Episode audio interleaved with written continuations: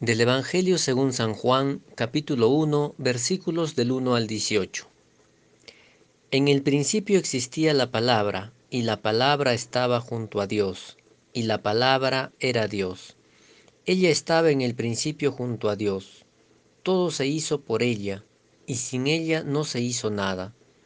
Lo que se hizo en ella era la vida, y la vida era la luz de los hombres, y la luz brilla en las tinieblas, y las tinieblas no la vencieron.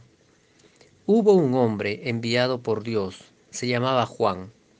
Este vino para un testimonio, para dar testimonio de la luz, para que todos creyeran por él. No era él la luz, sino quien debía dar testimonio de la luz. La palabra era la luz verdadera que ilumina a todo hombre, viniendo a este mundo.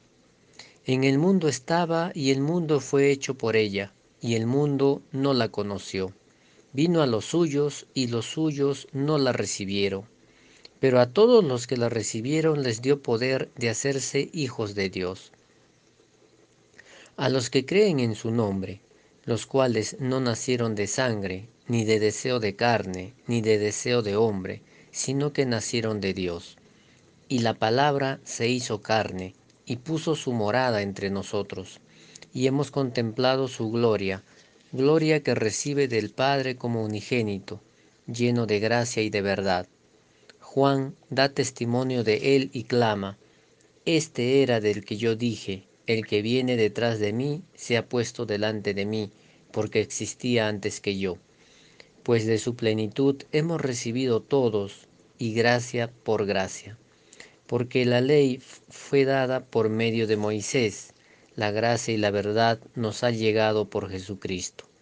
A Dios nadie le ha visto jamás, el Hijo unigénito que está en el seno del Padre, Él lo ha contado. El Evangelio dice, en un inicio la palabra estaba con Dios, en ella estaba la vida, y la vida era la luz de los hombres. Tenemos ya en cada uno un potencial al cual estamos llamados todos a vivir. Al igual que la luz se expande, de igual manera tenemos que expandir la luz que hay en nosotros. Es el Dios que habita en toda su creación. A cuantos le recibieron les dio el poder de ser sus hijos.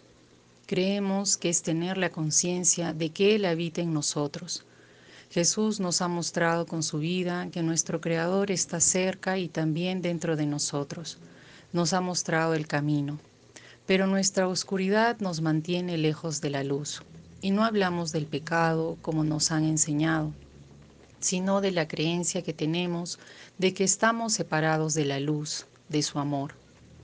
Ciertamente no podemos experimentar la luz si no reconocemos nuestra tiniebla, nuestro caos, y nos dejamos iluminar por el Espíritu.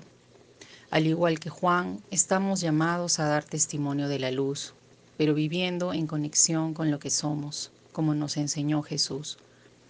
Hoy es el último día del año, que podamos hacer no solo una reflexión de las cosas que debemos dejar de hacer, sino también poner en acción lo que hay en nuestros corazones. Somos co-creadores también.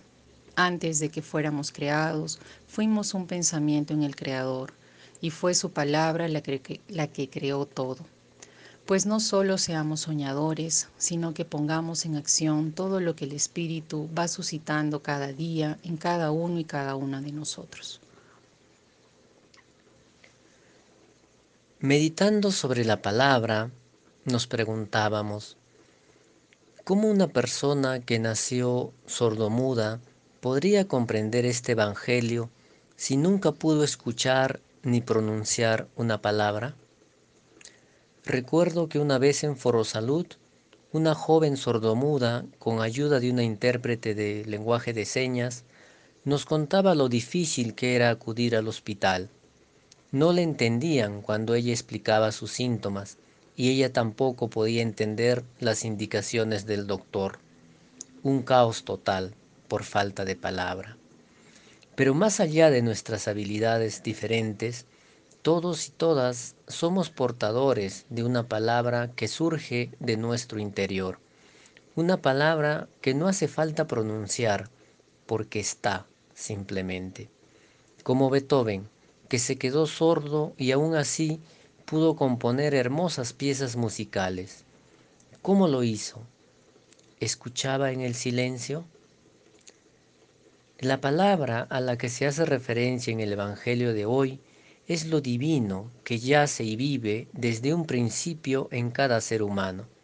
Es esa fuerza vital que nos inspira y moviliza, esa luz que ilumina el mundo, porque ciertamente somos nosotras y nosotros quienes iluminamos este mundo también.